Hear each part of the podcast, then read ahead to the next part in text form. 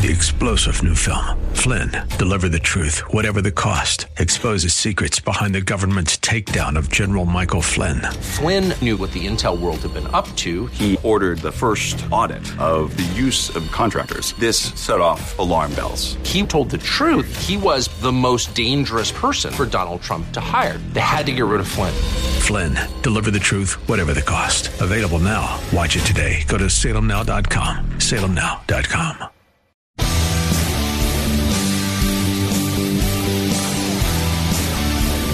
looking for truth from God's Word that you can understand and apply to your life? You'll find it today on Make It Clear with Dr. Stan Ponz. Listen now as Stan makes it clear.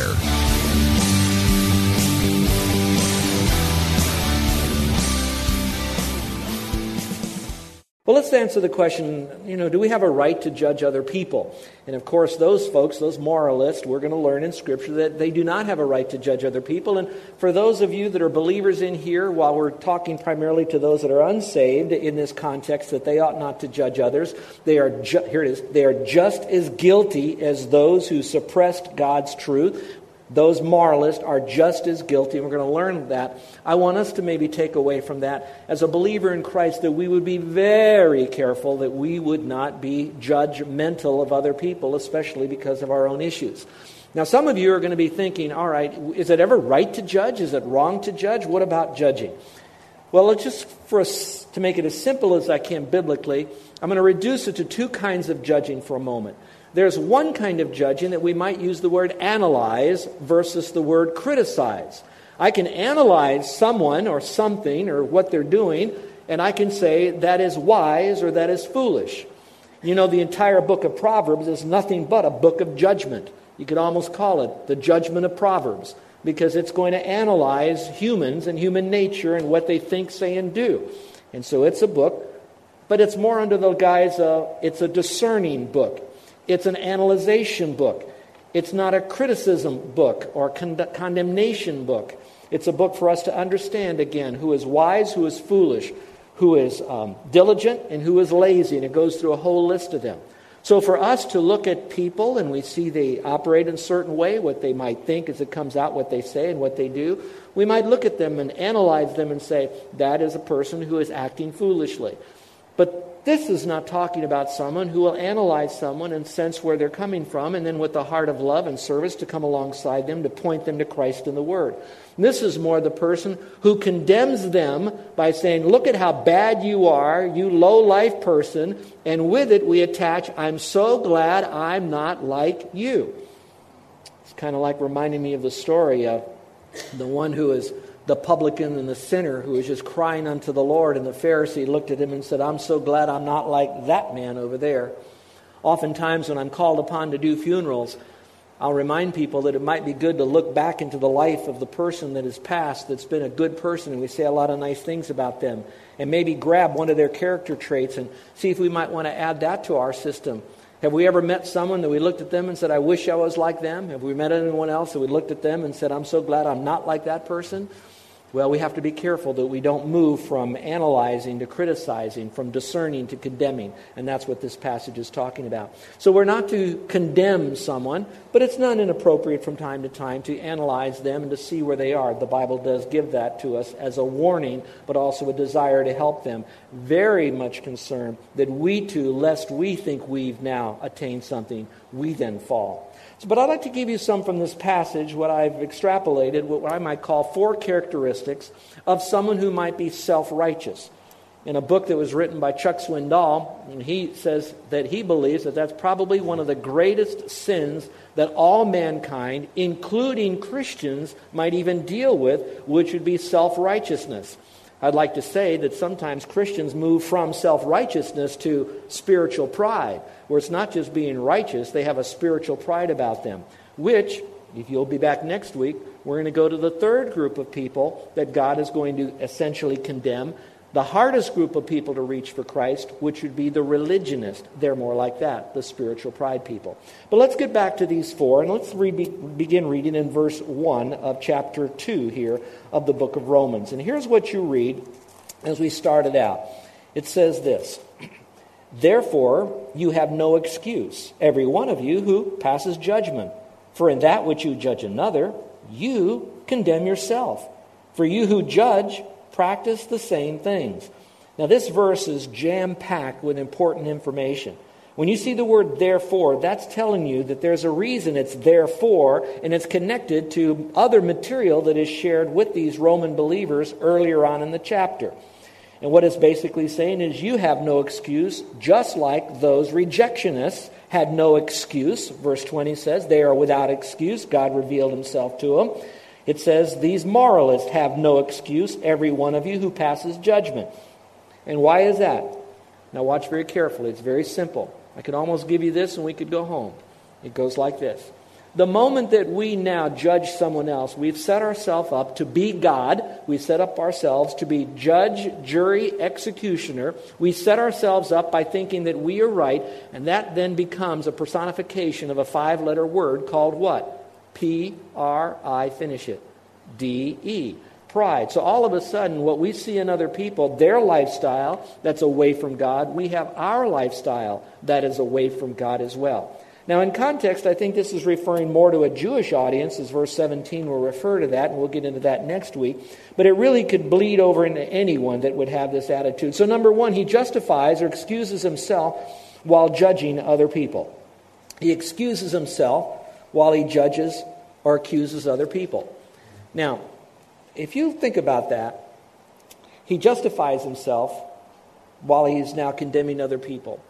I thought about that a long time and I thought, does that really happen and how does it happen? And so I began to go through a catalog of conversations or statements that I've heard from people in my, my life. And when I say that, I want to make, make you understand. It's none of you said what I'm about to read to you. None of you have said this to me lately. I can't think of any of you on these statements. But I know the Holy Spirit will know if we've made these before. So, is it possible that you and I have justified ourselves in something while we're accusing someone else? Here are some statements. The reason is do we really do this? We do it. And here's how we do it we label what they do differently than what we label what we do. So here's the term we relabel what's going on, and that causes us to justify ourselves while we condemn others. For example, I heard, we don't gossip, we just share a concern. I'm not critical, I'm discerning. I'm not lazy, I'm not lazy, I'm mellow or I'm just laid back. I'm not a negative person, I'm a realistic person. I'm not unreliable, I'm just flexible. If we don't relabel it, the next thing we do is we forget about our own sin. We don't pause long enough to really let the Spirit of God reveal those little foxes in our mind and our spirit and our heart that'll spoil the vine, and all of a sudden we're committing our own sin, and they'll look like this You lose your temper. I have righteous anger. You're a jerk. I'm just having a bad day. You have a critical spirit. I bluntly tell the truth. You curse and swear. I just let off steam. You're pushy. I'm just intensely goal oriented. You're greedy. I'm simply taking care of business. You're a hypochondriac, but I'm really sick. I haven't heard this one lately, but I think it's out there. You stink. I merely have an earthy aroma. I said that in just a little bit, just to let you know how oftentimes we forget about our own sin because, similar to the relabeling part about it, we minimize what we do and we maximize the sin that they do, or we minimize the good that they do and we maximize the, uh, the good that we do. Let's look at the second one of how we might be able to see a characteristic of a moralistic person. This person evaluates others by a wrong standard. Look at verse 2. I love this about Paul. He says, and we know, kind of bringing in the audience into him as well. We know, and it's not kind of a guesstimate, it's a real known thing by fact, that the judgment of God rightly falls upon those who practice such things. Actually, the phrase, the judgment of God is according to truth, falls upon those who practice such things, which means, listen very carefully that when God chooses to judge, he judges it based on truth, and we could add to that the dynamic of accuracy, and it would be the truth of Scripture and the written Word of God or the written living God in Scripture. So he has that right to judge when we really don't have that right to judge. But we often evaluate others just by a wrong standard. Let me see if this uh, will help some of you understand it better because this is tied to other verses. For example, we think we've done such a good job because we're not like those low life heathen people. They've broken all the commandments. They've cheated on their wife, they've stolen money. Look at that person. He's a murderer, even. Look what he's done as murder. And so we look at all of them and we think how bad they are, but then we forget that in James chapter 2, verse 10 says, those are the Ten Commandments out there. If we break only one of those commandments, then it's as if we've broken all of them with God. So the truth establishes that they're a sinner and moralistic people are sinners as well. Here's another one, Jesus speaking again. He says, sure, adultery and fornication would be wrong, but he says, But if you look upon a woman to lust after her, it's as if you committed the act. So while it is true that others might have gone full blown into their wrong living lifestyle, we have done it in our mental capacity by doing it, and therefore we are all still guilty in need of a Savior. One more. It's also found in James, and it's referring to the fact that we might not have committed this act of sin in our thought, talk, or walk, but if we didn't do what was right, that too becomes a sin.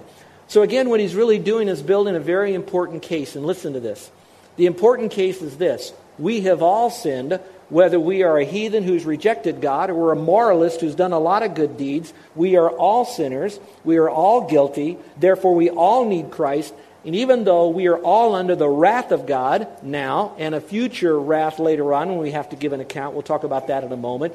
I want you to hear what we sung about this morning, which was so beautifully shared this morning. We are bathed underneath God's grace and His love so that no matter where we are in this indictment, that God says that His grace is greater than our sin and that we still can have access to heaven. But it's only through Jesus Christ in him being the one who suffered all the penalty for our sin for us.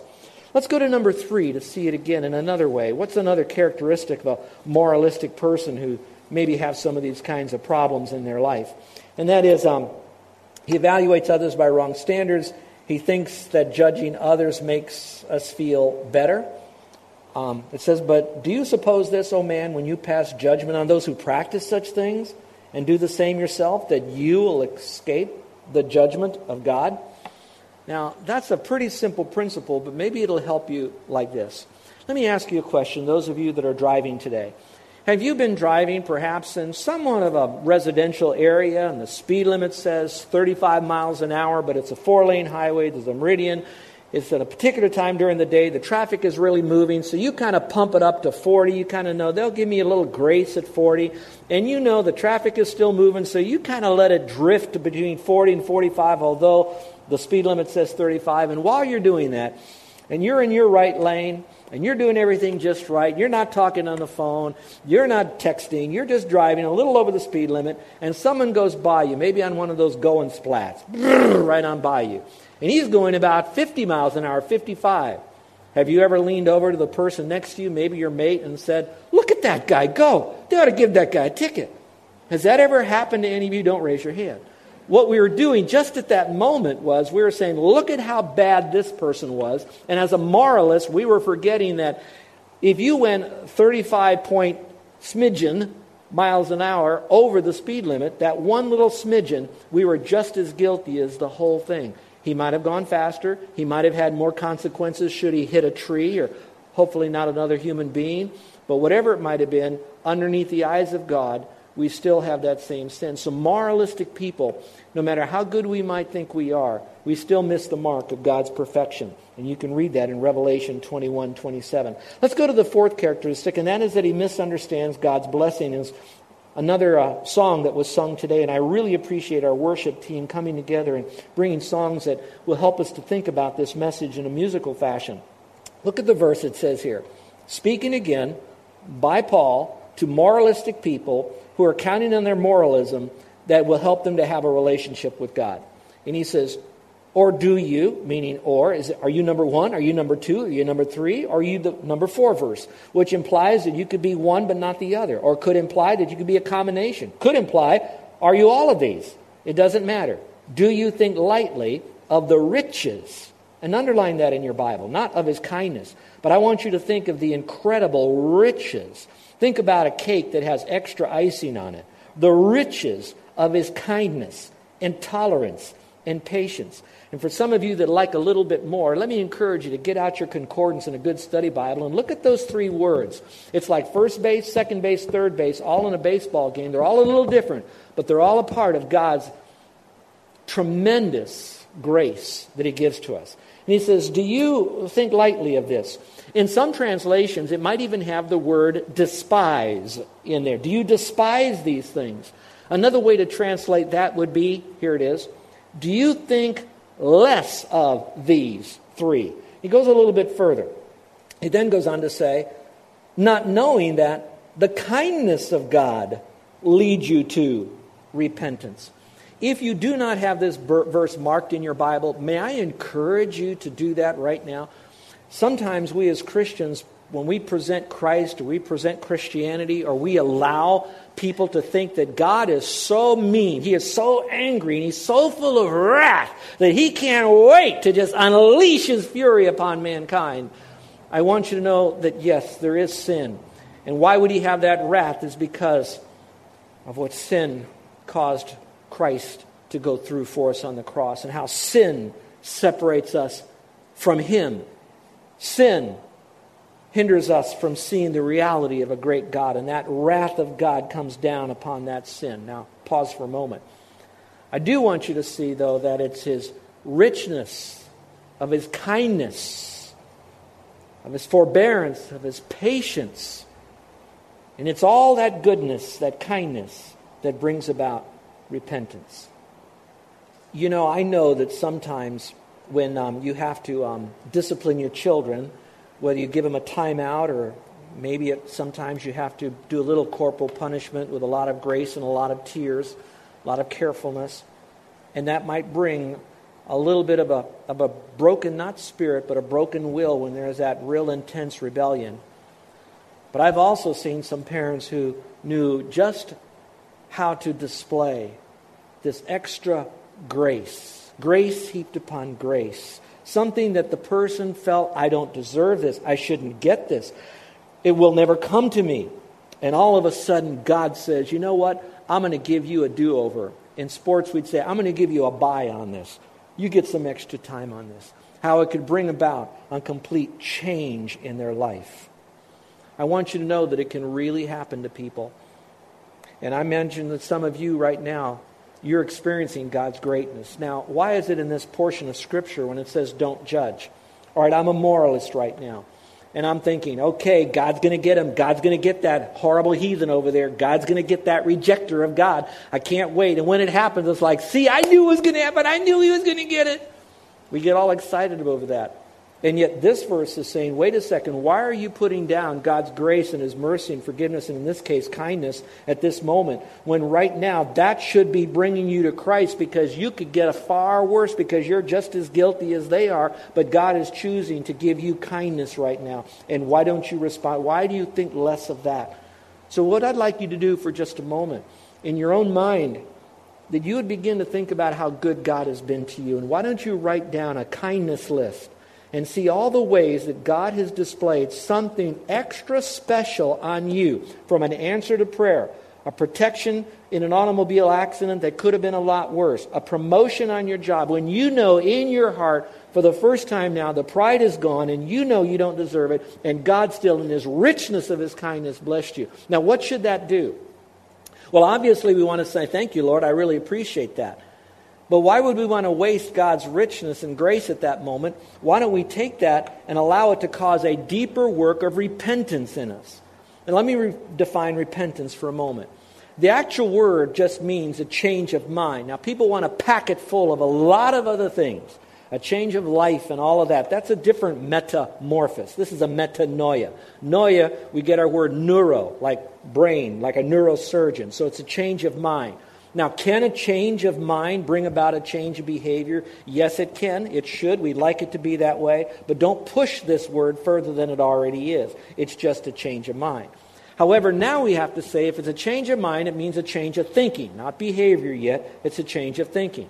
So when God is pouring out his richness of his kindness on you, and you now not just take it as an academic, orthodox truth, it becomes a reality of an experience of that truth in your life, then you might be thinking, what do I need to change my mind about?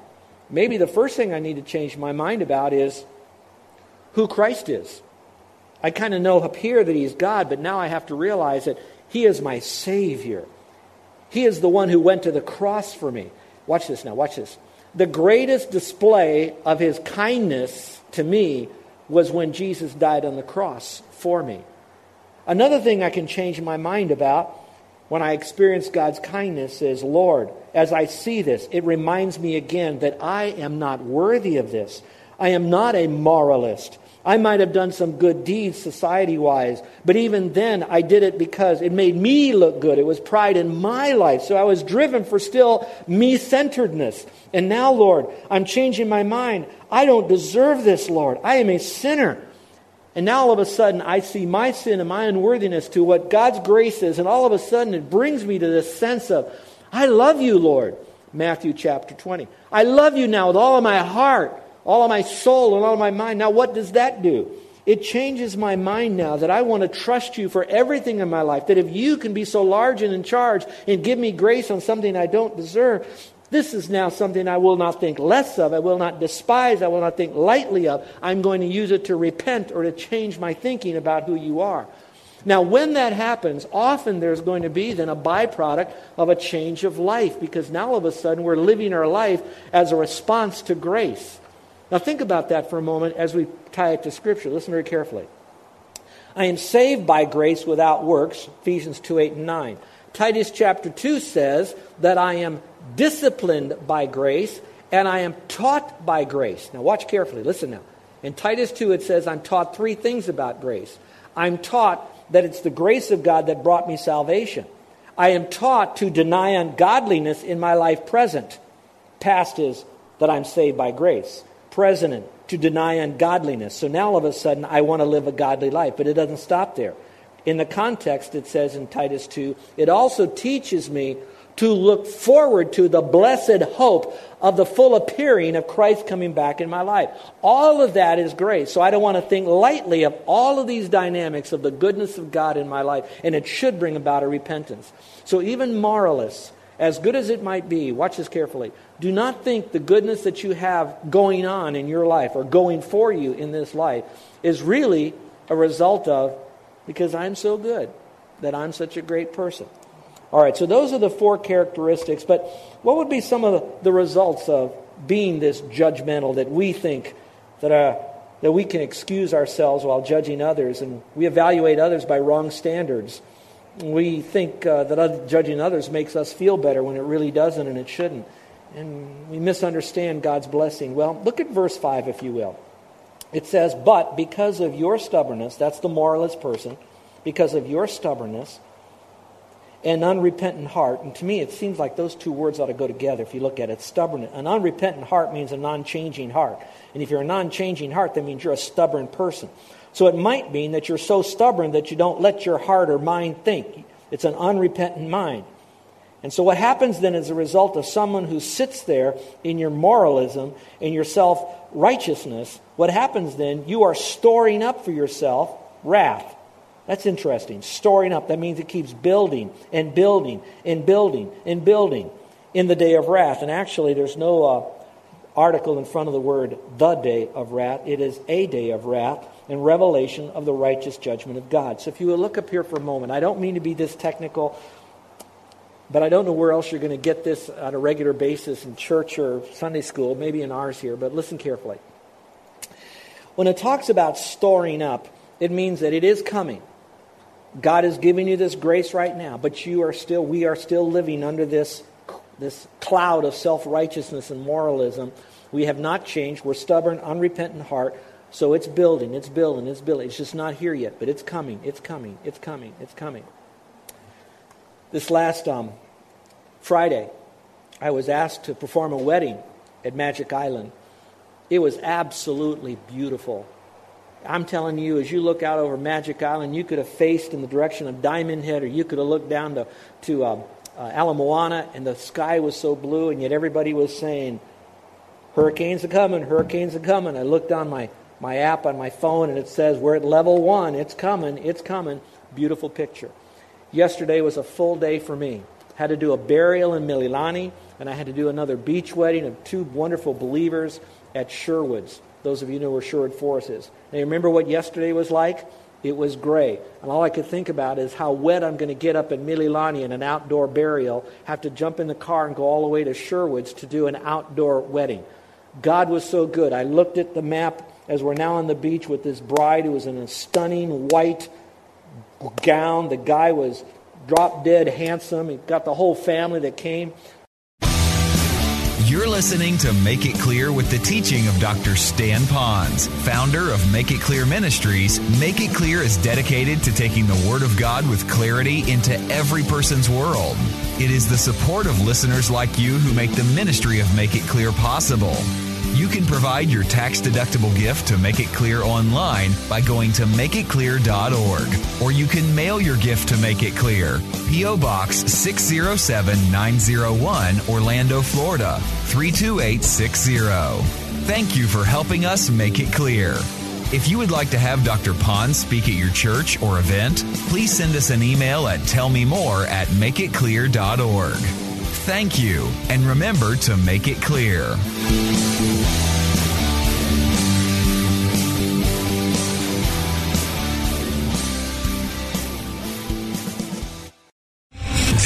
General Michael J. Flynn, head of the Pentagon Intelligence Agency, knew all the government's dirty secrets. He was one of the most respected generals in the military. Flynn knew what the intel world had been up to. He understood its funding. He ordered the first audit of the use of contractors. This set off alarm bells. The explosive new documentary, Flynn, Deliver the Truth, Whatever the Cost, uncovers the facts behind this scandal. Flynn told the truth. He was the most dangerous person for Donald Trump to hire. I find out the worst enemy that I'm going to face in my life is right here in America. They took my assessment and they wanted me to change it. And I was like, I'm not changing it. They had to get rid of Flynn. With in depth interviews, archival footage, and never before seen personal records of the man behind the headlines. I just felt like I was drowning. Flynn, deliver the truth, whatever the cost. Available now. Watch it today. Go to salemnow.com. Salemnow.com.